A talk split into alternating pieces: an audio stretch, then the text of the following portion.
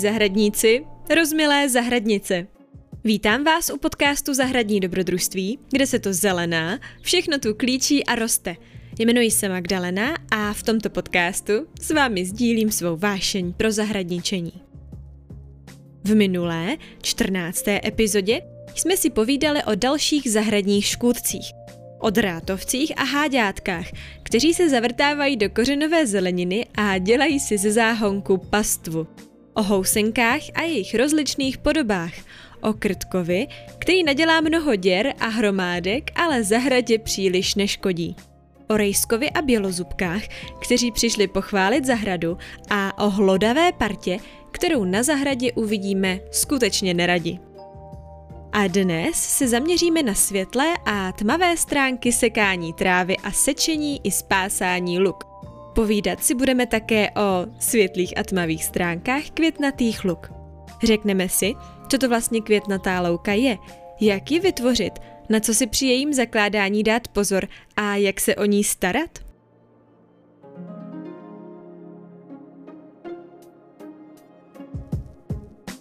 Když se po zimě tráva konečně začne zelenat, využije vody z roztálého sněhu a vytvoří první nová stébla ještě předtím, než se začnou rozvíjet listy stromů, tak víme, že jaro pomalu začíná.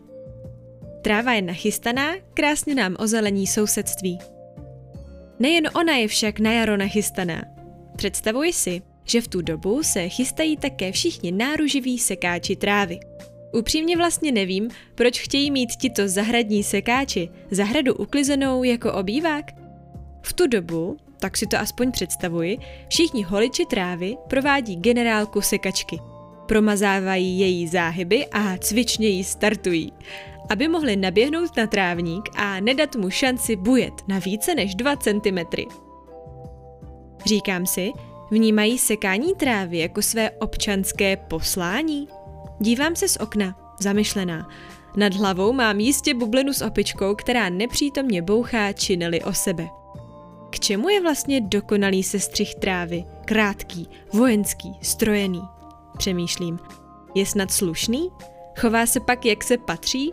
Je to s trávníkem podobné jako s dlouhovlasými odpůrci komunismu za minulého režimu? Nebo se snad holiči trávy obávají, co by na týden neposekanou trávu řekl soused?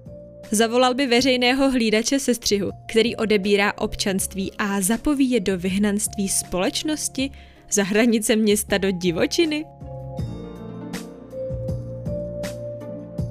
Opička přestane bouchat činely ve chvíli, kdy začne letní doba sucha a trávníky jsou vyprahlé, protože je zaživa žere slunce. I v tu dobu se sekáči trávy vypraví na zahradu oholet zbytky slámy, které trčí z půdy. Opička je v tuto chvíli polobotomy, má už jen nepřítomný výraz. Najdou se však i rebelové zahradního sestřihu, kteří své trávníky posekají jen někdy a třeba si i vybírají, kde je to skutečně potřeba a kde ne. Ti mají obvykle trávník alespoň částečně zelený, a to i ve chvíli, kdy nám letní slunce neúprosně vypaluje siluety sandálů na nárty.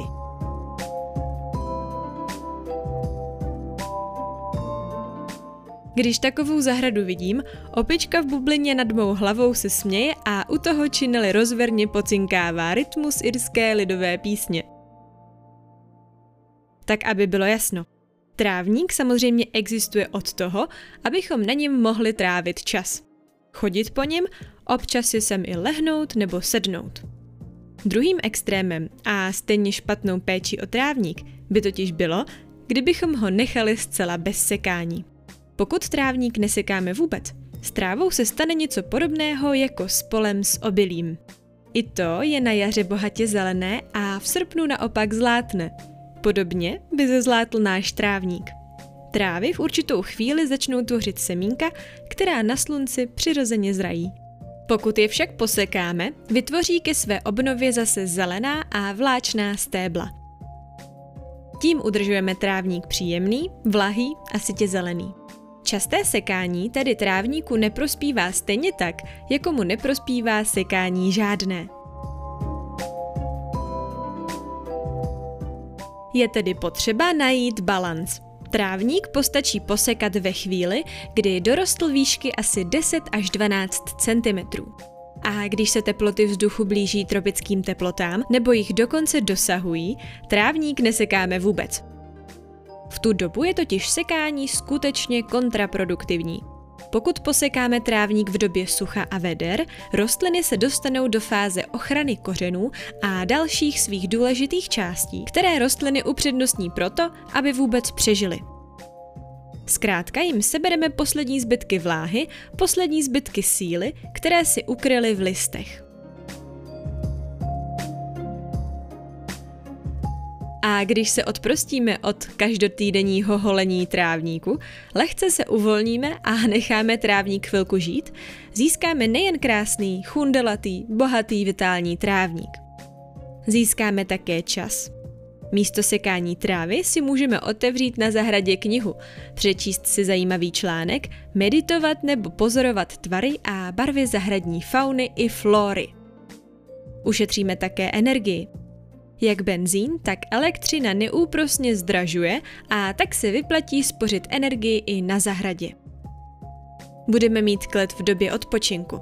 Kdybychom totiž trávníky sekali všichni v jeden čas, randál by nám tolik nevadil. Když však každý svou zahradu seká ve chvíli, kdy se mu zrovna zachce, při odpočinku na zahrádce nám neustále nějaká sekačka drnčí v uších. Budeme mít vitální trávník i v době sucha. Vyšší trávník totiž lépe uchová vláhu a je tak lépe schopen čelit letnímu výprahu. Bohatý trávník podporuje tvorbu malého vodního cyklu tak, jak jsme si o něm povídali v prvním díle zahradního dobrodružství. Na vyholeném trávníku ráno rosu neuvidíme, ale rosa v zahradě představuje tolik potřebnou vláhu. Vyšší trávník je domovem pro další živočichy, ale i rostliny. Pampelišky, sedmikrásky, řebříček. Rostliny nám nemusí být trnem v oku, naopak je můžeme obdivovat my i naše děti. Bohatý trávník poskytuje prostor pro hmyz a my už víme, že bohatost druhů na zahradě tvoří zdraví zahrady a celkově i zdraví krajiny. Pokud se chceme ještě trochu odvázat, můžeme určité části zahrady sekat ještě méně často. V některých částech zahrady tak vytvoříme takovou menší divočinu a tam, kde trávíme čas na dece nebo zde posedíme u kávy, necháme o něch 10 cm. Ve vzdálenějších místech zahrady nebo u ovocných stromů trávník necháváme bujet. V tom případě tvoříme takzvané mozaikové sekání trávy – Díky tomu nám trávník poskytuje nejen příjemný čas na zahradě, zároveň méně sekané části poskytují potravu pro hmyz i úkryt pro živočichy. Hodí se také sekačkou vytvořit chodníčky ve vyšším trávníku tam, kde potřebujeme chodit k záhonům nebo zahradnímu kompostu. Taková skromnější travní divočina se pak z nesekaného trávníku vytvoří sama. Rostliny si tu najdou své místo a to i když je na trávník nevysejeme. Možná budete překvapeni, jaké zajímavé druhy rostlin s krásnými květy se u vás v divočině objeví. Tyto divoké oblasti trávníku můžeme sekat třeba čtyřikrát do roka, protože občasné posečení divočiny ji samozřejmě prospěje. Nebo je možné ve vzdálenějších oblastech zahrady, nebo zkrátka tam, kde nám výšší tráva nevadí, vytvořit takzvanou květnatou louku. Květnatá louka to už je pořádná divočina. A není jí potřeba sekat skoro vůbec. Udává se, že se vyplatí ji posekat asi dva až třikrát za rok. Takže to uděláme na podzim, ještě předtím, než příroda usne pak na jaře, kdy louka dosáhne výšky aspoň 20 cm a pak to můžeme udělat ještě jednou v létě. Díky tomu rostliny zesílí a celkově se obohatí rostlinné společenství. Sekání louky takto párkrát do roka podpoří její bohatost. Jak to? Správou krajiny může člověk přírodu nejen ničit, ale také jí prospívat. Úžasným příkladem spolupráce člověka a přírody mimo zahradu jsou jedinečné louky například v Českém středohoří nebo v Bílých Karpatech. Svahy kopečků Českého středohoří i svahy Bílých Karpat byly pro naše předky příliš strmé na to, aby na nich začaly zemědělničit. A tak na svazích pásly svoje ovce a kozy. V kombinaci s jedinečnou polohou těchto oblastí v rámci Evropy i s výjimečným podložím tak došlo ke vzniku jedinečných místních podmínek pro rozvoj rostlinného společenství. Sluné jižní svahy, pravidelně přirozeně prosvětlované pasením kos a ovcí, se staly domovem pro endemické druhy rostlin. Představte si, že Bílé Karpaty jsou na metr čtvereční jedním z míst s nejbohatší rostlinnou diverzitou na světě. Endemické rostliny navíc nerostou nikde jinde, jen u nás. Některé z nich můžeme dodnes při vrcholném jaře vidět kvést, a to díky chytrým ochráncům přírody, kteří začali mluvit s místními obyvateli a přesvědčovat je, aby v okolí nepoužívali chemické prostředky a zároveň na kopečky zase vyhnali kozy a ovce. I na své zahrádce můžeme začít tvořit květnaté louky. Jenže, než začneme, musíme si povědět důležité souvislosti, abychom zase spíš neškodili, než prospívali. Vidíte, Neustále se udržujeme ve střehu, neustále se můžeme učit, kde zahradě, krajině, přírodě prospívat a jak. Ve třinácté epizodě věnované škůdcům a tomu, jak je možné, že se určití živočichové mohou přemnožit, jsme si povídali o tom, že rovnováhu ekosystému není příliš složité narušit. Často to udělá člověk proto, že učiní nerozvážné rozhodnutí. Díky tomu se u nás přemnožili plzáci, křídlatky, akáty a další velká spousta rostlin a živočichů. Tyto nepůvodní druhy nyní utlačují druhy původní a mění naši jedinečné společenství a tím nás ochuzují o bohatost a jedinečnost naší české přírody. Aby se tak nedělo, vynakládáme jako stát nemalé prostředky na likvidaci těchto rostlin. Nutno říci, že tato náprava se obvykle moc nedaří. Ke přemnožení rostlin často došlo právě proto, že jsme si je přivezli ze zahraničí jako zajímavou novou rostlinu do parků a zahrad.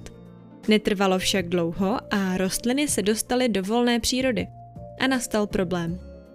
Podobně tedy nyní musíme přistupovat k novým trendům také na naší zahrádce. Proto raději volíme místní druhy rostlin, trvalek, stromů, než ty cizí druhy. V posledních letech se začalo mluvit o takzvaných květnatých loukách, které mohou nahradit v odlehlé části zahrady strohé trávníky. Mají mnoho květů a tak podporují bohatost potravy pro včely a další hmyz. Zdálo by se tedy, že to nemá chybu. Stává se, že pro tvůrce tohoto květnatého společenství je důležitější pastva pro hmyz a včely a na složení rostlin tolik nedbá. Osivní směsi tak mohou být vytvořeny necitlivě, mohou obsahovat nepůvodní a dokonce i invazní druhy. Občas se také stává, že jsou složené z osiva, které bylo vypěstované v zahraničí. Až po nějaké době se tedy ukázalo, že ne všechny květnaté louky určené na výsev na českých zahrádkách jsou složené z druhů, které jsou pro Česko typické. Objevily se tedy názory odborníků, kteří začali poukazovat na to, že se ve směsích vyskytují také invazní druhy rostlin, které zároveň v Česku potřebujeme minimalizovat. Proč je tedy na jedné straně sice s dobrým úmyslem na zahrádkách vysévat, abychom je na jiné straně Česka likvidovali kvůli ochraně naší přírody? Samozřejmě to nedává smysl, jenže pro prodej květnatých luk s invazními rostlinami není potřeba žádné povolení. A to je špatně. Zároveň se začalo mluvit o takzvané McDonaldizaci krajiny – Společenství rostlin a živočichů udávají podmínky daného místa. nadmořská výška, horninové podloží, místní podnebí, zeměpisná šířka a délka i činnost člověka. Pokud však po celém našem území budeme vysévat stejné směsi, dojde ke setření těchto nádherných, někdy až dechberoucích rozdílů. A rozdíly v přírodě jsou právě to hodnotné a krásné. Proto jezdíme do národních parků nebo i do zahraničí načerpat pocity z přírodních nádher.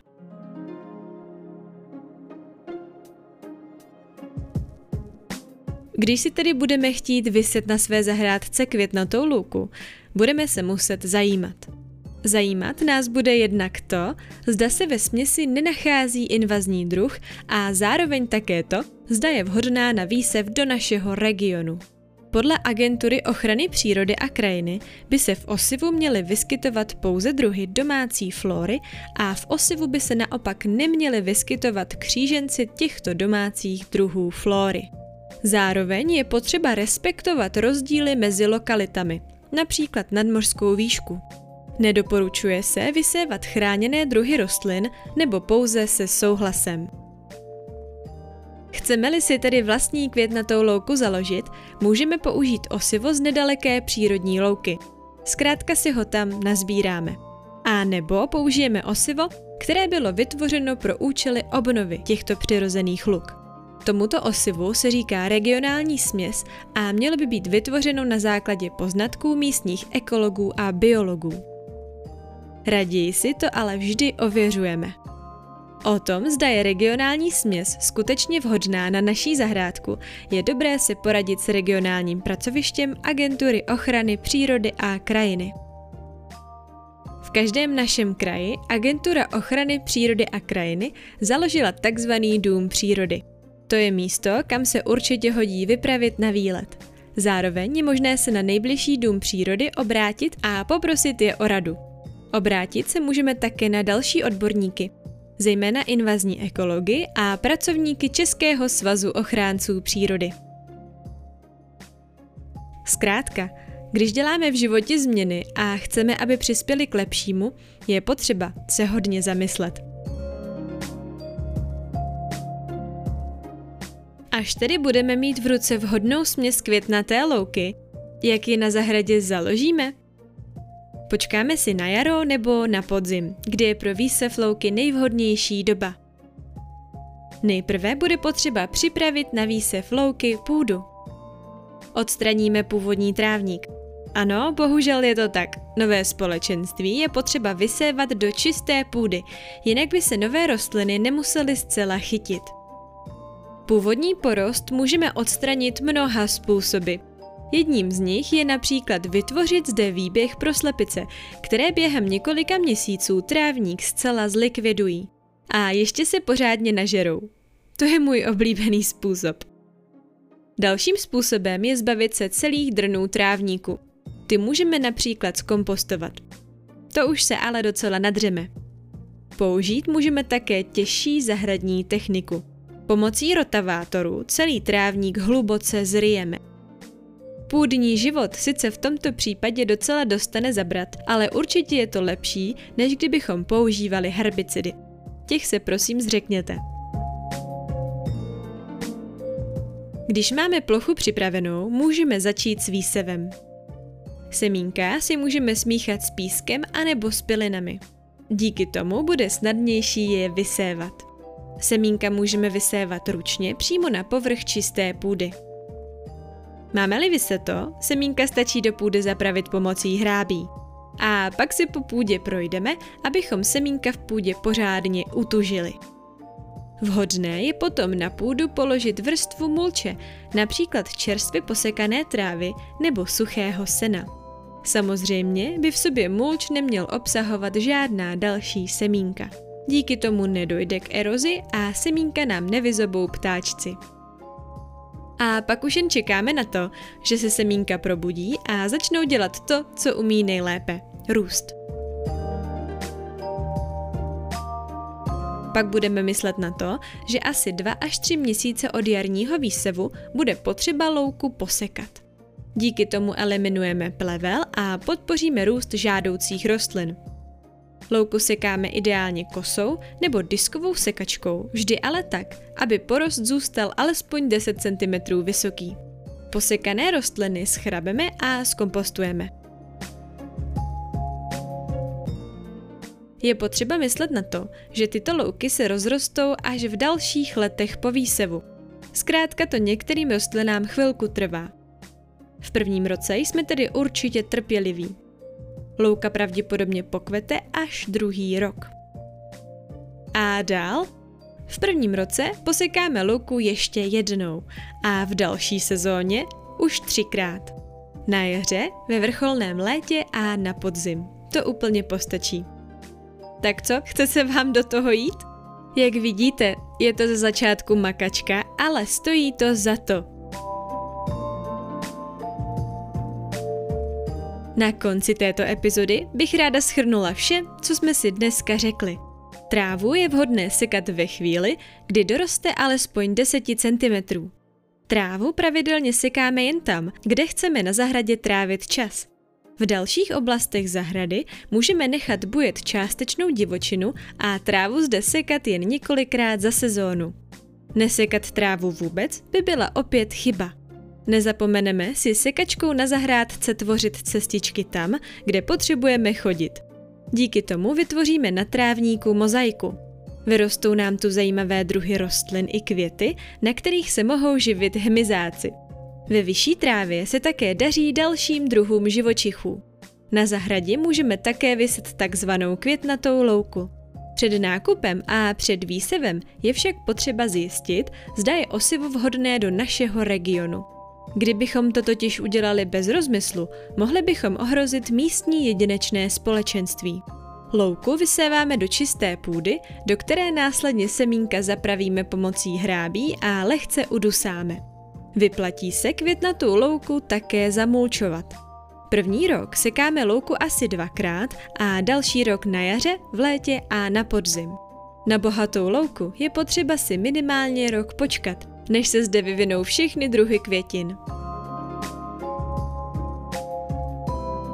V příští epizodě si budeme povídat o rostlinách, které nejen obohatí naší zahradní biodiverzitu, ale zároveň mají krásné a jedlé květy. Podcast sledujte na Instagramu, Spotify a Apple Podcasts a mrkněte také na Hero Hero, kde si můžete předplatit bonusové epizody a materiály k podcastu a podpořit tak jeho vznik. Tak vám neunikne ani jedno zahradní dobrodružství. Tak příští týden, ať vám to klíčí!